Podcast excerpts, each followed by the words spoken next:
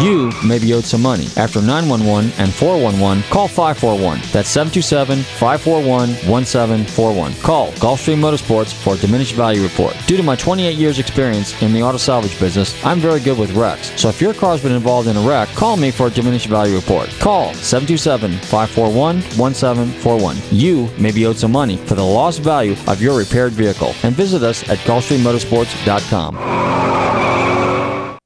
Hey listeners, this is Robert from Nostalgic Radio and Cars. We all love to eat. Well, I would like to tell you about my friends at the Rib Shack Barbecue on West Bay Drive in downtown Largo. Their menu offers family-sized takeout dinners like delicious ribs, chicken, beef, and pork, or sit-down barbecue dinners, sandwiches, and even desserts. They will also cater your party. Everything is barbecued fresh using real oak for that great smoky flavor. So visit my friend Corey at the Rib Shack Barbecue in downtown Largo, West Bay Drive, or call them for a takeout order at 727 501 9090. That's 727 501 9090. They truly have the best smoking barbecue in town. Oh, and be sure and check out their great barbecue sauce. That's the Rib Shack Barbecue in downtown Largo, 727 501 9090. I'm telling Robert from Nostalgic Radio and Cars sent you.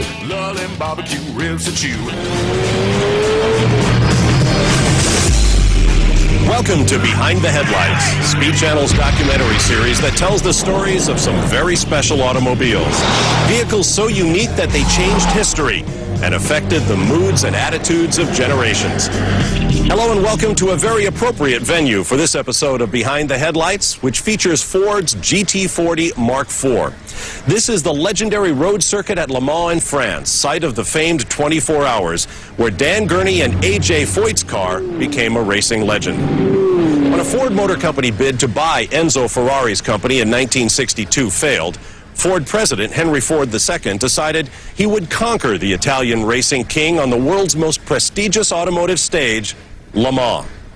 What resulted was the most determined and expensive motor racing campaign ever witnessed with a no excuse to lose philosophy. In this episode of Behind the Headlights, we'll take a closer look at the Ford GT40 and see how a combination of Yankee ingenuity, British technology, and Henry Ford's determination to win at all costs made the car an international and timeless sensation. I think the thing that made it a great accomplishment, an American company decided that it was going to go to Europe and win against all the European companies, something that had never been done before. Nobody but Henry Ford could make that decision.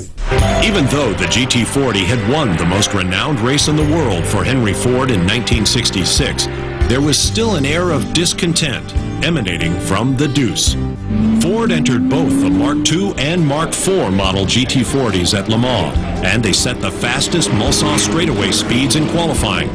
For the race itself, Shelby American and Holman and Moody each entered three cars, two Mark IVs and a single Mark II. The prospect of driving Ford's new GT40 Mark IV brought together two of the greatest drivers of their era, Dan Gurney and A.J. Foyt. While both were fabulous drivers, their racing backgrounds were entirely different. Gurney's experience was on the world sports car circuits and as a Formula One driver. Gurney was a veteran of the Le Mans race, having had several unsuccessful goes. Foyt was an oval track driver and had just won the Indy 500 a month earlier. By the morning, the Fords were first, fifth, and sixth, with three Ferrari P4s between them. One of those Ferraris, driven by Gunther Klaas and Peter Sutcliffe, dropped out due to a loss of oil pressure. Foyt and Gurney, who'd started the race at a blistering pace, hung on to win. The race was only the last three hours. You saved the car, and then you had the last three hours. There's the checkered flag. Veteran Dan Gurney from California. The hard-charging A.J. Foyt from Texas.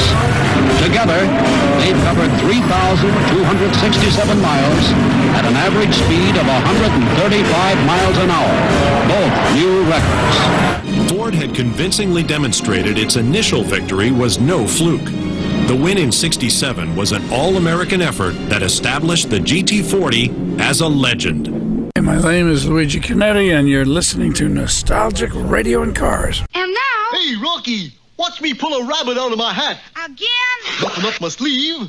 Presto! No doubt about it. I gotta get another hat. now here's something we hope you'll really like.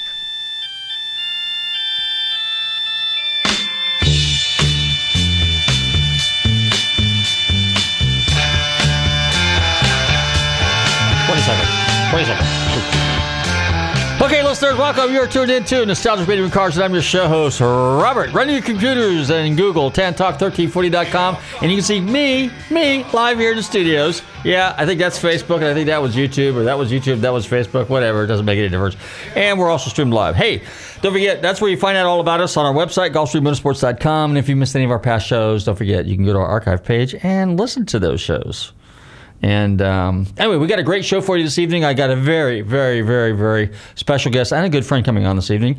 And uh, I'm really excited because in another couple weeks, the movie, the all time greatest movie probably ever, is coming out, and it's called Ford versus Ferrari. Oh, yes, ladies and gentlemen, Ford versus Ferrari. And we kicked their butt in 1966, 67, 68, and again, we repeated it in 69. So, uh, that oh, we actually did it in 1965 too, because Carroll Shelby did it with the um, Cobra Daytona Coupe and won not only the Le Mans race, but he also won the World Manufacturers Championship.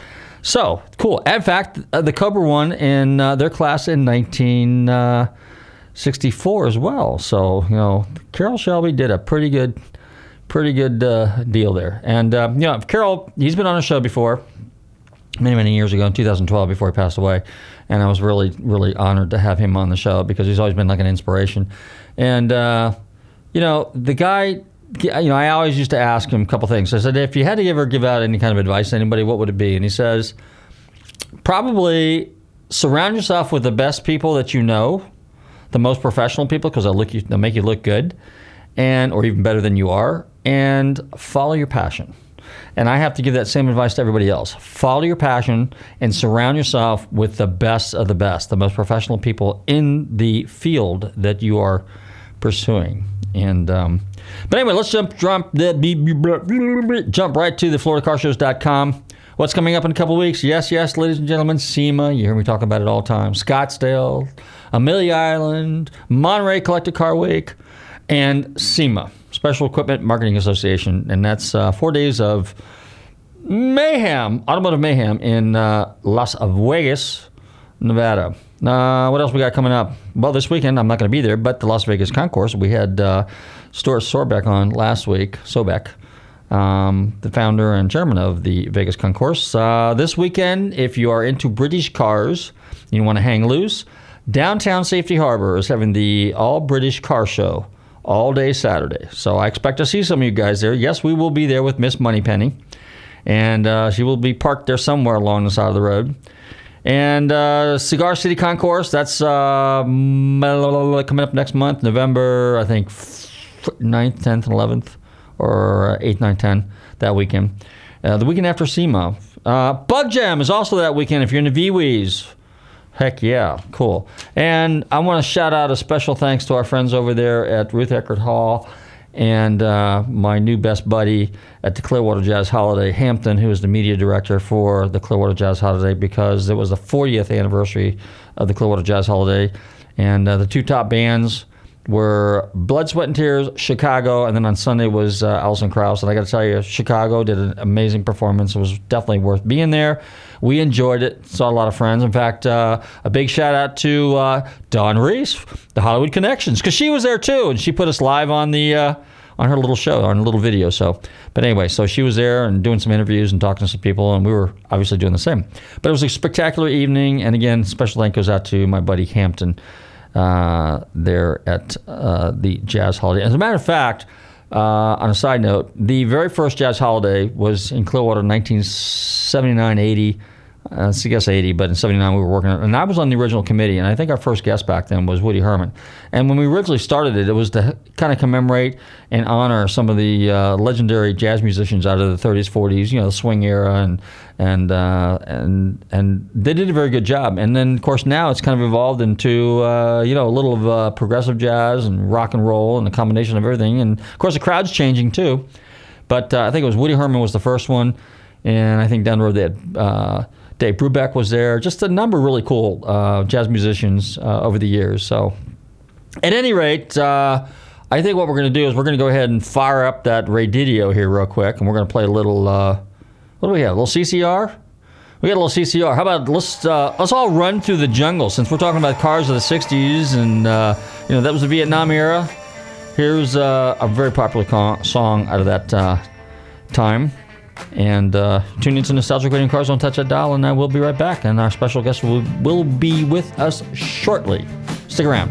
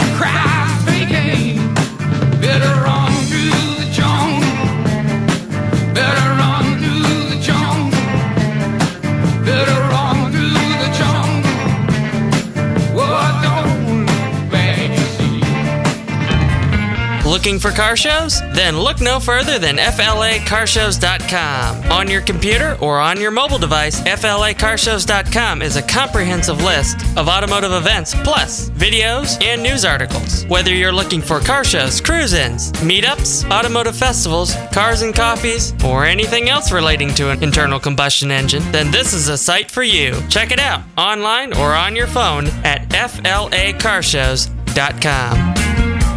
Come enjoy the best brews in Tampa Bay at Dunedin Brewery. Known as Florida's oldest microbrewery, they are always working to create a unique variety of craft beers for every taste. In addition, Dunedin Brewery features a full menu, including everything from their famous wings, burgers, salads, flatbreads, and more. Don't forget about their live music, including the Wednesday Night Players Jam. That's Dunedin Brewery, 937 Douglas Avenue in downtown Dunedin. Visit them online at dunedinbrewery.com.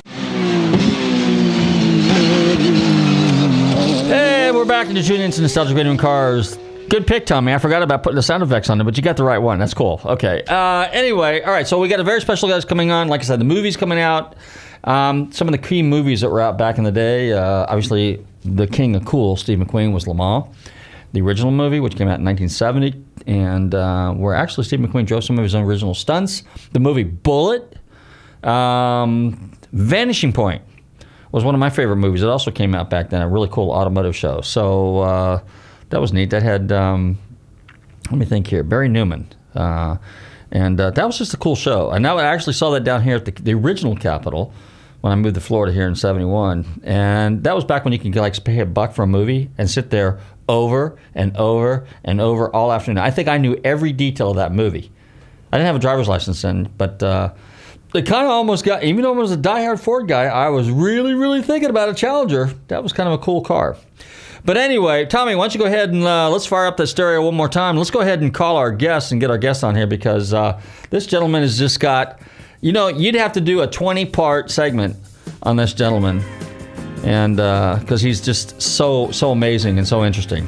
Hey, here's a little uh, early uh, Fleetwood Mac. Uh, hope you guys are a little uh, hypnotized by this one.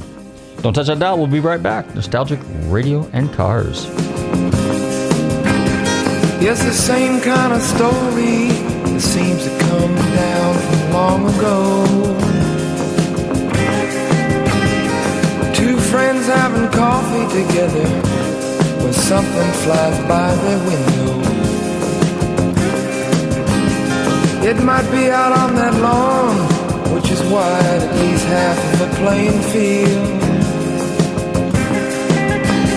Because there's no explaining your imagination can make you see and feel. Somebody like me got me hypnotized.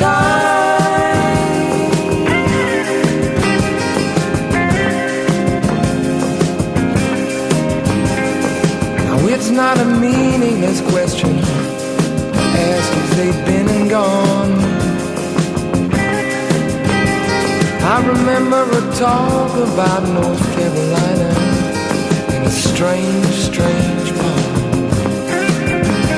You see, the sides were like glass in the thick of a forest without a road. And if any man's hand ever made that land, then I think it would have showed. And that's why it seems like a dream.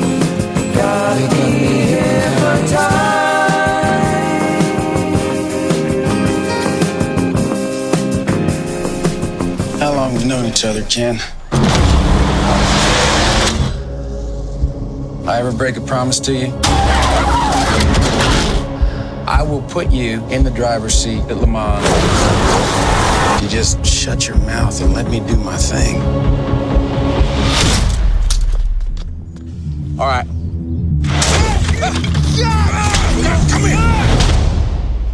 Morning, Shelby. Morning, Molly. I'm yours. I'll go to hell. And that's it, folks. Ferrari wins the 24 Hours of Le Mans for the fifth consecutive year. Mr. Ford, Ferrari has a message for you, sir. What did he say? He said Ford makes ugly little cars in ugly factories. And, uh, he called you fat, sir. Ferrari at Le Mans. So the great Carroll Shelby is going to build a car to beat Ferrari with a Ford. Correct. And how long did you tell them you needed? Two or three hundred years? 90 days. Ford hates guys like us because we're different. Well, we heard he's difficult. Ken? No, no, Ken's a puppy dog.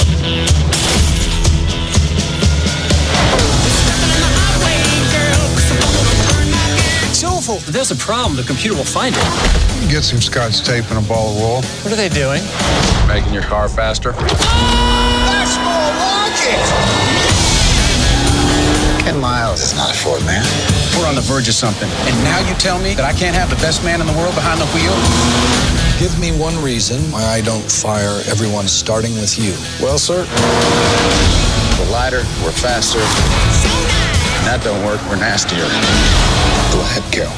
Go to war. You got a plan? It's high risk. I thought the whole point was to win the damned race.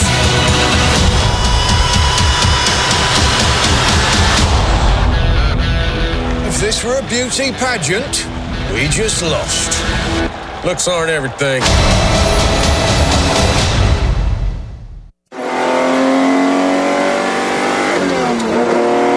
Well, hello, this is uh, Jackie X. You're listening to uh, Nostalgic Radio and Cars. Okay, we're back in the units to Nostalgic Radio and Cars, and uh, I'm excited to well, welcome my next special guest. Not only is he a legendary automotive designer, photojournalist, author, he's also, I believe, if I'm correct, the number one employee with Carroll Shelby. So, and designed the legendary winning Daytona Coupe. I'm delighted to welcome to the show this evening my good friend Peter Brock. Peter, how you doing? How you doing, Ron? I am doing very, very good. So, uh, how you been out there in Las Vegas? Getting ready for SEMA? We are getting ready actually for the uh, Las Vegas Concours, which is this weekend. It's Oh, that's right. Major Concours in Las Vegas. I think it's going to be a great show, and uh, so we're uh, prepping for that. And then uh, coming right up after that is SEMA, and of course that's always one of the major, major events here in Las Vegas.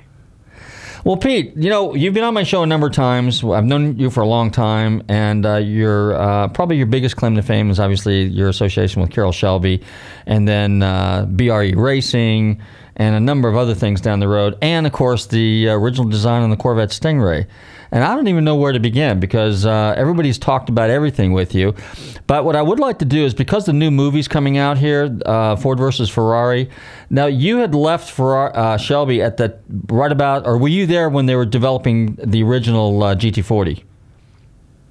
Well, it's a very interesting thing because uh, uh, at the time that Ford had bought the design for the Lola Mark VI, which eventually became the GT40, uh, I was trying to get uh, Carroll to build a Daytona Cobra. Mm-hmm. And of course, uh, we were both going for the same thing, which is to defeat Ferrari. And uh, Carroll, of course, didn't have any money, and Ford had lots of money, and uh, so they had concentrated totally on their program for the GT40 and brought in. I think they spent close to twelve million dollars just getting it off the ground there, and we didn't have any money at all. But I had the idea of what I wanted to do, and uh, uh, had convinced Carroll that it would had some pot- potential. But uh, then when he, you know, laid out the idea to a number of other people that we had around us, uh, there was so much negativity. The idea that we almost didn't get it off the ground. And if it had not been for our key driver, Ken Miles, who went to Carroll carefully and quietly said, you know, the kid, because I was the youngest guy on the whole staff over at Shelby's, might have a pretty good program here. He's got some good history behind him, and uh, Ken Miles had known what the Germans had done in the late 30s, and my whole car, my design was based on stuff that had been done in 1930s, and uh, had all that information had been lost during the war, and nobody had ever used any of it, all except for one guy in Italy named Ercole Spada, who designed a car for Zagato called the Alfa Romeo TZ1. And if you look at that car, it's a tiny Daytona coupe. Yeah. And uh, it was being done exactly at the same time that I was doing my car over here. I knew nothing about that car. He didn't know I was doing ours. And yet we came up with exactly the same uh, layout and design for the car. And that car was probably the most successful car that Alfa Romeo has ever won uh, any races with. It was extremely popular as a, as a driver, uh, owner driver car in uh, Italian racing. And then, of course, we were very successful with the Daytona as well. But you had to understand that we were actually competing against the Ford GT40 in that first year when we ran it in 1964. And uh, Ford went to all the races that we went to, and they did not finish one race, and we won 80% of our races with the Daytona. Now, when uh, when did Ford come to uh, Shelby? Because Alan Mann comes into that. Uh, um, he's into that mix, and then I think there was. Yes, this was at the end of 1964 Okay. when we were so successful, and uh, the GT40 program, essentially under John Wyer, it had been run out of the UK uh, by John Wyer, who had actually been the team manager for Carroll when he was racing with Aston Martin and had won Le Mans in 1959. Okay. So he and uh, and John Wyer were good friends and uh, had mutual trust, but the program just never got off the ground with John over in the UK. So uh, uh, Henry Ford II uh, looked at our success with the Daytona uh, in 1964 that we were we were faster than anything else out there, and that they had not done anything at all, and simply moved the whole project over to Carroll, um, signed it up, and it became a Ford Motor Company operation for 1965. And that was the end of the Cobra program because part of that contract was that there would be no more Cobras. In 1965, though, you guys uh, collectively, uh, and basically due to your design with the Daytona Coupe, was the year that you won well, the. that's how good the design was. Yeah. We turned the cars over basically on a lend lease program to the Alan Mann team in England. Uh, they were sent over there on bond, and Alan ran the car against all the privateers uh, in Europe in 1965. But here's the big difference: in 1964, we were racing against a full factory Ferrari team. I mean, they were out there with, you know, uh, four or five cars, all their mechanics, everything going. Uh, and at the end of the season, when we were so successful, Ford announced that he was going to quit GT racing. He just knew he couldn't compete. So at that point, he was he had said, "Well, I don't want to compete against my privateers, my gentleman racer, so I'm going to leave GT racing up to the customers." So when we raced against uh, the Ferrari customers in 1965, and this is Alan Mann running the team, the competition was much much less uh, than we'd had in 1964 because it was not factory backed; it was all privateers. So it was essentially a walkover. And that's not to discredit Alan Mann or, or any of the great drivers that we had over there, but it was a whole different ball game from 1964 to 1965. The um, okay, because the, the the final deciding race wasn't it at Reims, France, and wasn't it at Le Mans? Was it? Or that car didn't race Le Mans '65? Is that what the what? I can't remember the whole history. Well, in, in 1964, the reason that we did not win the championship, uh, there were two reasons. But basically, the last race of the season was going to be at Monza. okay. And at that point, because uh, of the races, the way that we had gotten points through the year, Ford actually had, I think, you know, three or four more points for the championship than we did.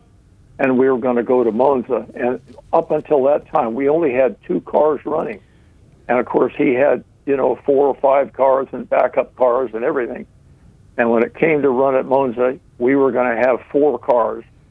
Ferrari could see the writing on the wall. There was no way that he was going to win. So he uh, had a tremendous amount of political power in Italy, and he went to the Auto Club d'Italia and convinced them to take the FIA points consideration off the race. The race, nothing was ever in the public or in the, uh, to the press or anything. The race still took took place, but the FIA points were removed. And at that point, that the points were removed, none of the factories showed up. Only Ferrari went to Monza, and of course, by the end of the season, he still had those three points, and he technically ended up winning the championship, but only by default. Oh, okay. What was Ken Miles like? Give us some Ken Miles stories, because I know you and him were pretty good friends. Well, Ken Miles was the ultimate gentleman, uh, a great engineer, a great driver, and a guy who put it out exactly as it was. He never, uh, you know, sweet talked anything. He always said exactly what the truth was, whether you wanted to hear it or not, and that uh, kind of put off a lot of people because he was just such a straight, straight talker. And uh, if he didn't agree with something, he'd tell you, and uh, uh, that rubbed a lot of people the wrong way. And of course, there was a lot of friction within Shelby American because Ken had uh, been an advisor to uh, an earlier project uh, that was done by Lance Reventlow called the Scarabs in 1957. And at that point, uh, Ken Miles and uh, Phil Remington, who was the head of the of the program for Lance Reventlow when they were very very successful, uh, had had had some uh, differences on the way things should be designed. So there never was a a great friendship uh, between Ken and uh, and Phil, and they were two of the of the best out there, the top driver engineer and the top fabrication engineer. Uh, and if it had not been for Phil Remington, Shelby American would have been nothing because he was the guy that made everything work.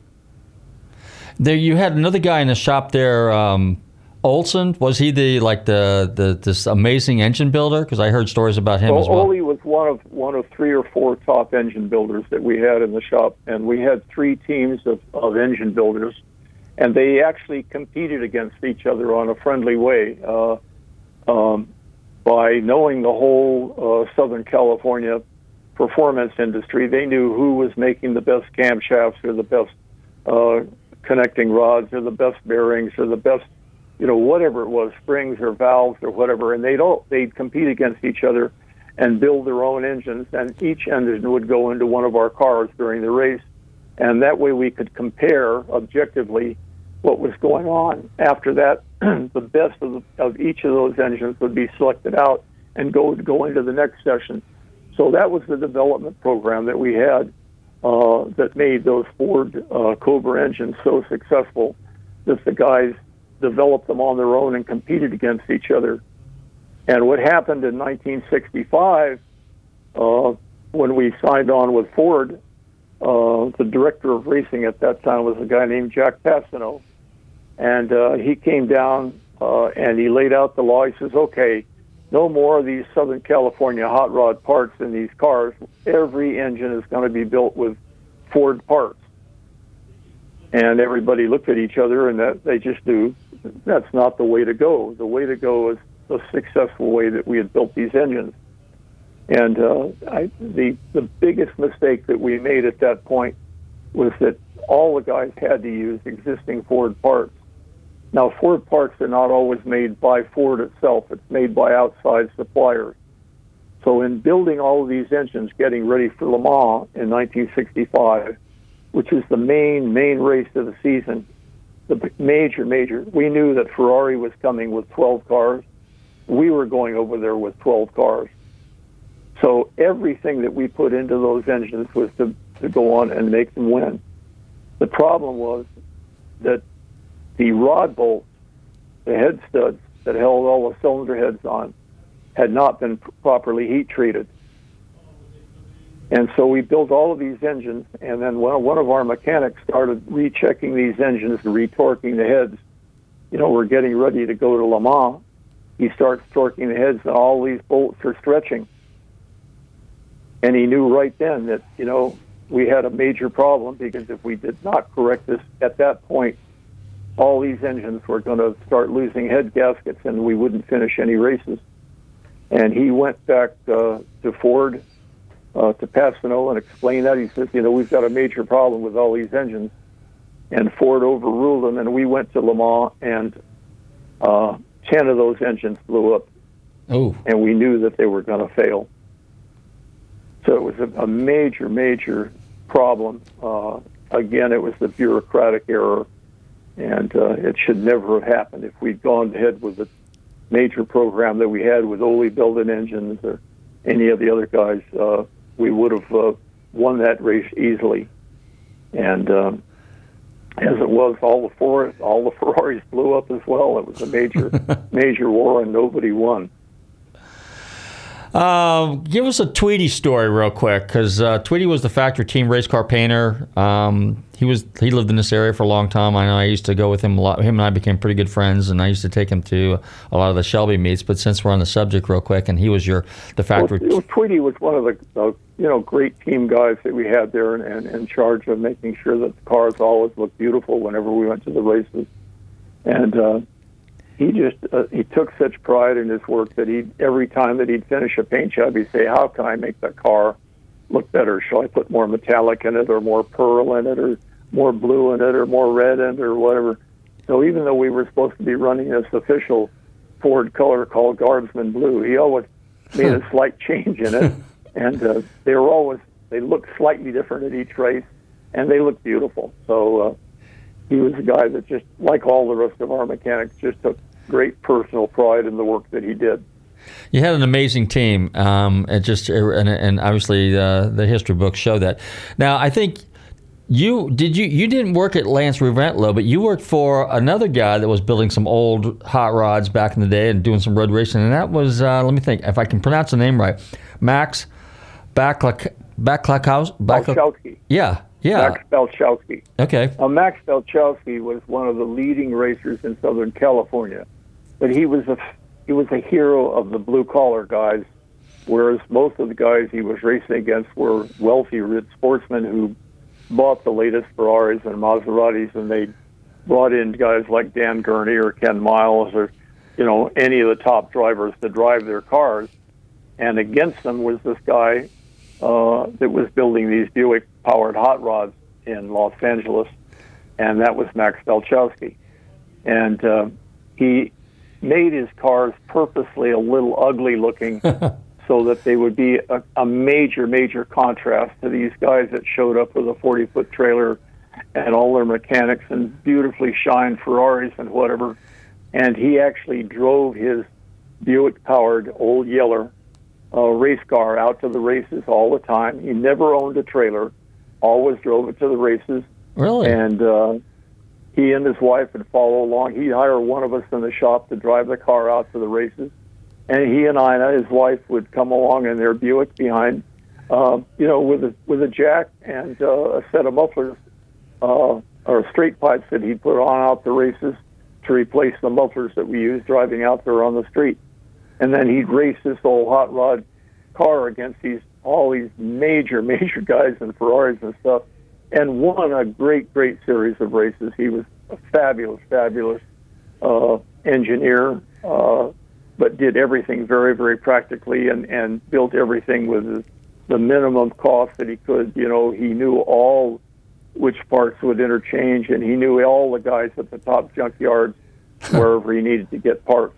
So it was it was a major, major, major education working for him. Not only was he um, interested in cars, uh, he was a great patriot for America and knew exactly what was going on politically all of the time, and uh, could explain what was going on in the background.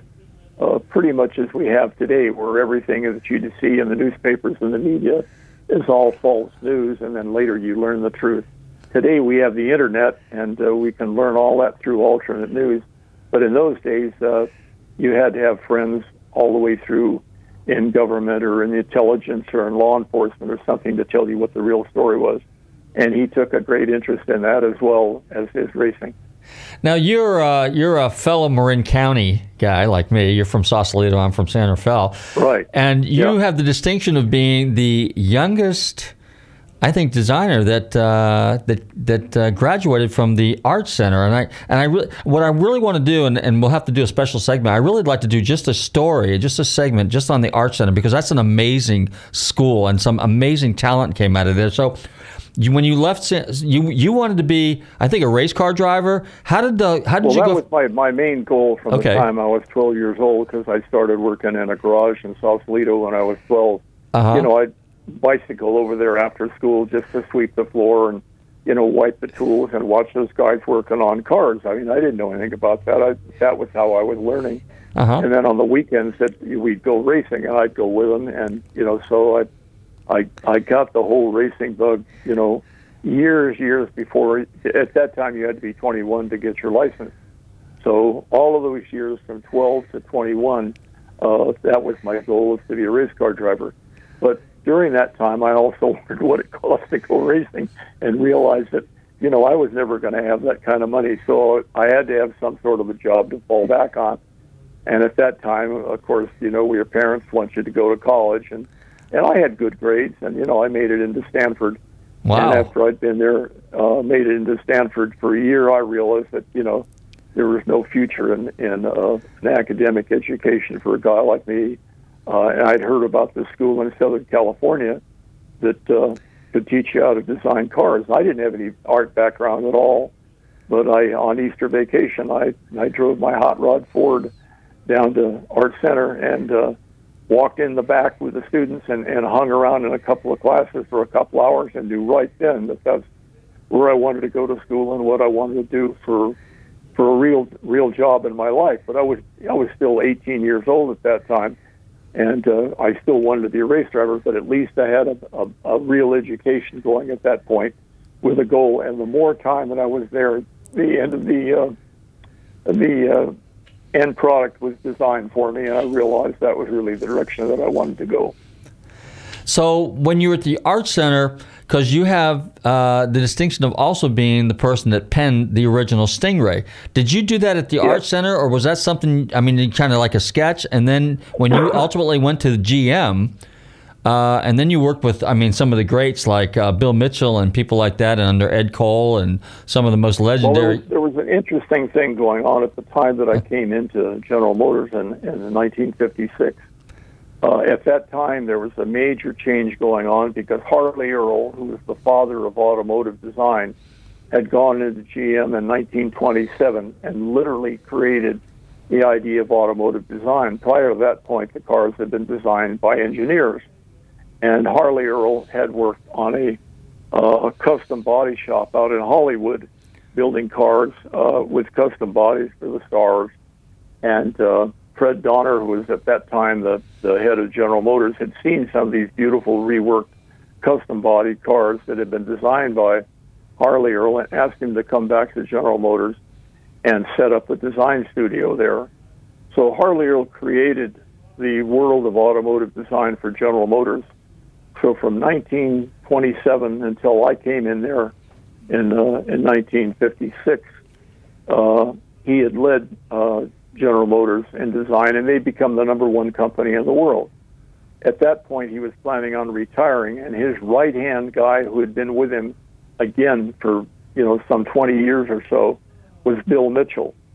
And Bill was a, another guy who had really learned the art of design and the importance of how to market cars by design, and was taking over. And his idea was to build a whole new look for General Motors. The other thing that had happened at that particular time is that Harley Earl had designed uh, with his team the very first Corvette, which was shown uh, in New York. Uh, in uh, let's see, it was uh, 1953. They showed it at New York at the Motorama, and at that point, uh, a very interesting guy named Zora Arkus Duntov had seen that car at the auto show and realized that it was basically a car that uh, was kind of really racy looking, but it was not a real sports car. And that he, uh, because he had a lot of background, he'd raced for Porsche, he'd worked for Allard in the U- in the UK, and he knew the head of uh, uh, engineering at General Motors and convinced him that he could come in and take take over that program and make a real sports car out of the Corvette. So uh, he came in and began improving the Corvette, always trying to improve it, always trying to improve it. Of course, he was always finding uh, major, major battle with the financial people because they were simply wanting to build the car as cheaply as possible. They didn't understand the importance of why a sports car had to be a better automobile than every other car. So in the end, he talked uh, Harley Earl. He said, "Look, the real way to go racing is the way that we do it in Europe. We make a production car, and then we make a prototype race car, and we race that car and show what the top engineering is that we're building, and that will eventually go into the production cars." So they ended up building a very, very beautiful prototype car called the Corvette SS, which ran at Sebring in 1957. The only thing that Zora could not get GM engineering to change over was brakes. At that time, uh, this is 1957. By that time, uh, the uh, Girling and Dunlop disc brakes had been developed in England and had proven themselves at Le Mans, allowing Jaguar to win the 24 hours of Le Mans because they had superior brakes. And Zora wanted to put, you know, some good brakes on this car, but he could not get any of the top gen- General Motors engineering people to put on the brakes. So they built this great fast car, but uh, they had to use a, a modified uh, Buick drums, which were very good for the at the time, but they just weren't uh, on the equal of, of disc brakes. So uh, Zora and had the uh, Corvette SS down there. He asked Juan Manuel Fangio to drive the car, and Fangio went out and broke the lap record in the car, but it could only go two laps and the brakes would fade. So he came in and said, you know, it's a great car. You know, with about uh, six months of development, this brakes, this car would be a, a flat out winner in the world. But uh, thank you, but no thanks. I'll drive a Maserati for the race. so uh, uh, Zora asked uh, Stirling Moss to come over and try the car out. Stirling did exactly the same thing. Went out there, matched Fangio's time in it, broke the lap record, came in and said, "It's a junk heap after two laps because the brakes are gone. It won't stop." And thanks, but no thanks. And he also drove a Maserati, and of course the Maseratis won the race. Uh, this Corvette SS had started the race. It lasted just a few laps, and they parked it because it didn't have any brakes. So that was the end of the program. The other program that got killed off at that time was all of the performance was killed off uh, because all of the manufacturers, uh, primarily uh, General Motors, were concerned with a lot of street racing that was going on, and they didn't want to be anywhere near uh, having any liability for people getting hurt with automobiles. So they got together with all the rest of the manufacturers and what they call the AMA ban, American Automobile Manufacturers Association, ban on performance. So that cut off all advertising, all promotion, and all programs within the companies that were involved with racing. That included NASCAR, drag racing, oval track racing, and of course the Corvette program. So the Corvette program was killed at that point uh, at the end of 1956. Uh, this is a C1 Corvette, still a solid axle car. So that program was killed off, and there are no more Corvettes that are going to be built.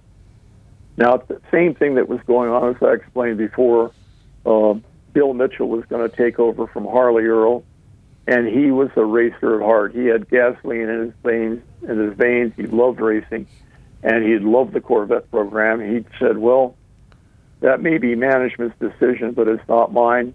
Uh, I'm going to build the Corvette program anyway." And so he decided that he would build a, a new Corvette in secret. Now, he couldn't take that program upstairs to the regular Chevrolet studio where it was originally designed. He had to take it down to the Advanced Concept Studios, and that's where I was working because when I had gone to work as General Motors, that's where they put the new new designers in there, what we might call an intern program. And uh, you worked in Advanced Concept, and that way the uh, studio heads from above could come down and see what you're doing and see which young designers looked like they might be good for their studios upstairs where all the production cars were done. So anyway, uh, Bill Mitchell had gone over the Turin show in uh, 1955, uh, 56, came back with a bunch of pictures of all of the uh, prototype cars and the concept cars that were being done in Italy at that time, and could see that there was a theme developing over there. Uh, and he laid out all these photographs. You know, came into the studio. There were four of us young designers in there, and we'd never met Bill Mitchell. Of course, here's the vice president of design coming downstairs to advance concept, talking to these young guys. We're all about the same age 19, 20, 21, 22, something like that. And we're looking at each other, and he's telling us that he wants us to design the new Corvette. And, you know, we're looking at each other like, this can't be real. So he actually explained what all the politics were, that the program had been cut off and it couldn't be done upstairs. But his intention was to design a new car and asked us to design it. So anyway, to make the long story short, out of all of the sketches that were put up on the wall and everything, he selected my work out as a direction that would be on the new Corvette, and that became the new uh, car called the Stingray. So Bill Mitchell is the actual designer of the car because he's directing exactly what he wanted done and picked our sketches off the wall on the basis of what his brief was, what he'd sent in Europe, and uh, and my interpretation of his ideas is what he accepted, and that became the uh, became the prototype uh, Stingray called the XP87, which was the concept car. It was a roadster. At that point, I'd turned 21. I wanted to get back into racing, so I went back to California and went to work for Max Balchowski with my first race car. and at that point, Larry Shinoda and uh, Tony Lapine came in and took everything that I designed and took it upstairs, and uh, they uh, they did all the drawings for the production 63 Corvette. So it's basically my concept car became the production car, and that was done by Larry Shinoda and uh, Tony Lapine. At that point, Tony Lapine uh, left for Europe, became uh, one of the advanced guys over at Opel, and uh, was going to set up a similar studio over there to what Bill Mitchell had been doing in in uh, Detroit. And at that point, Porsche offered him a job, and he became the head of Porsche design for about 30 years. Oh, really? So he influenced all of the uh, all of the late Porsches, all the 900 series Porsche, the 924, the 928, and 936, all of those cars. And then uh, Larry, of course, uh, got sideways with some of the people at GM, so he left and he went over to Ford, and uh, he designed a lot of great cars for Ford, including the Mach 1s, Mach 1 Mustangs. And the Boss 302s and the Boss 9s. Yeah. Absolutely. I wanted to, we got a minute or two left, and I can tell you right now, and I got to ask you this: Are you going to be available next week, same time, same station? Because I would like to go to for, part two. I had Alan Grant on earlier this year, I think, and we Alan was so interesting too, and his stories were amazing that we actually had to do a two part segment. So, and you and I've talked about this before, but I would love to have you on again next week so we could kind of maybe pick up where we're going to finish here in a second on the Corvette. Would you be uh, available to do that? Uh, what's that? It's on the uh, next on the Tuesday. 29th? Yeah, I yeah, think. Tuesday the 29th. Yeah, I'll, I'll mark that down on the calendar, and I'll uh, see you same time, same station. Yeah, that's great. Now you have a book out uh, on the Corvette. So if people want to find out more about that book, how do they go about getting that book? Well, you can come to our website. I've done actually three or four different books. Uh, one on the Corvettes, of course, and one on the on the Stingray, uh, and then some one on to designing the Daytona Cobras. And then recently, my last book was on uh, the last work I did for Carroll over in Italy, working with De Tomaso on de- designing a Can-Am car. Mm-hmm. So, uh, but all those books you can find those if you come uh, to uh, just look uh, our name up on uh, on the internet Brock Racing Enterprises, or it's uh, just uh, www. Uh, B-R-E numeral two dot net, and that'll bring you into our website and show you all the products and books and everything that we build. You were talking about Harley Earl, and I think we got like a minute or two left. But uh, somewhere I was reading or I was listening to an interview, and Harley Earl apparently, when they came out with the '53 Corvette, was almost dimensionally similar to the Jaguar 120 because he was so impressed with that car. And uh, and there, there's a Absolutely. Uh, they had brought an XK 120 into the studio, took all the dimensions off the Jaguar. So if you sit in a, in a 53 uh, Corvette, it's just like you're sitting in an XK 120 because all the dimensions were taken directly off the 120. Interesting, interesting. And uh, so, uh, but anyway, so you've got some uh, just amazing stories, and of course, you know, there's there's I got a whole list of stuff here that I was going to ask you. I want to talk about the the De Tomaso, the hang gliding, the BRE days, the Lang Cooper, the Nethercut Mirage. I never heard about that before, and I, I don't think we have enough time to go into that. But that's something you did. Uh, a, the Triumph TR 250K that actually raced at Sebring. I want to talk Yep, about that. yep. Um, just just some amazing the the Toyota JP car, and I know that was like in the mid mid 60s, 66, 67 or something like that. You were touring around with those, touring around Toyota, Yeah, know, playing words 69. 69 okay. And uh, i just just you, you're just an incredible person. I mean i got to tell you this. I know we were talking about this once before and again i know i've known you for a long time.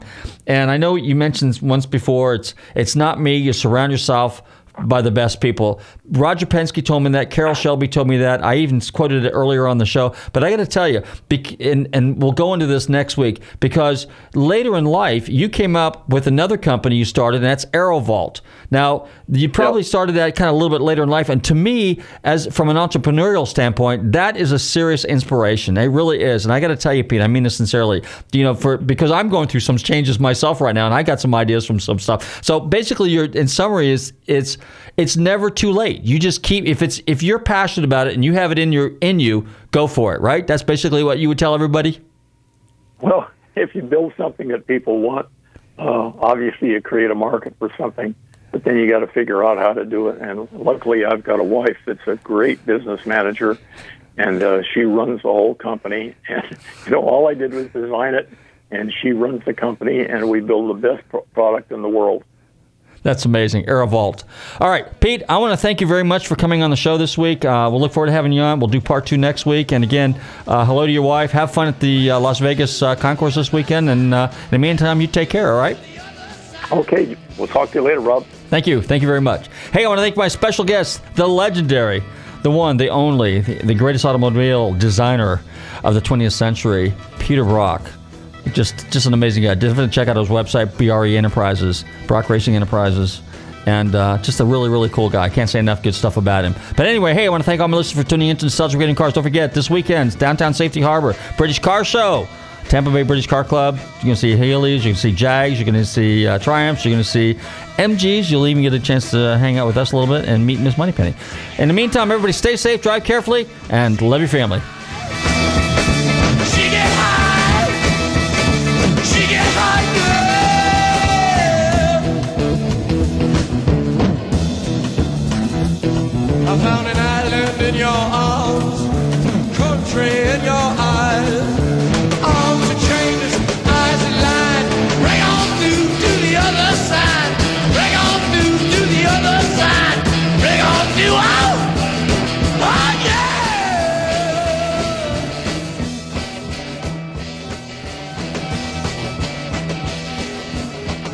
WTAN Clearwater, FM 106.1, WDCF Dade City, FM 102.3, WZHR Zephyrhills. FM 104.3. Listen. Impeachment probe? Syria decision.